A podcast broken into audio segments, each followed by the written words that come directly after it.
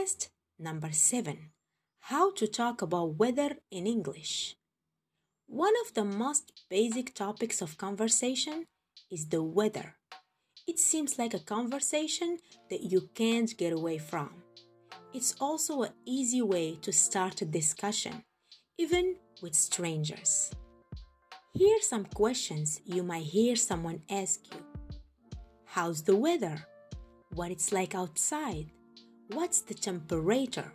It is hot or cold? No matter what season it is, there are a handful of standard words you will naturally use to describe the weather outside.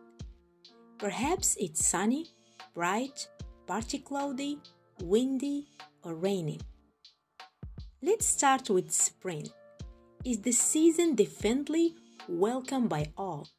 It's when everything reawakens after a cold winter. The flowers start to bloom and the trees come alive.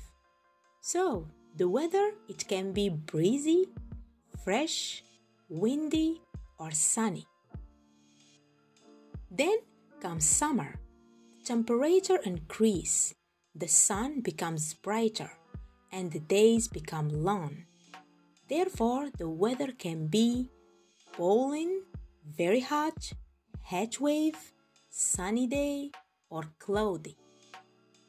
After a long hot summer, autumn is up next.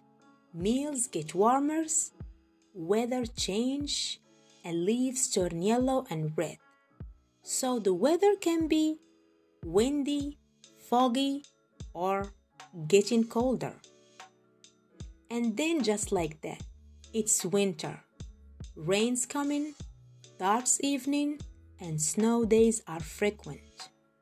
So, we can use the weather is freezing cold, strong winds, icy, in other words, very cold, or today the rainbows after rains.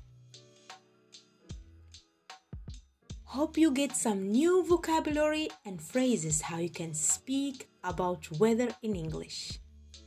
Thanks for listening. See you next time.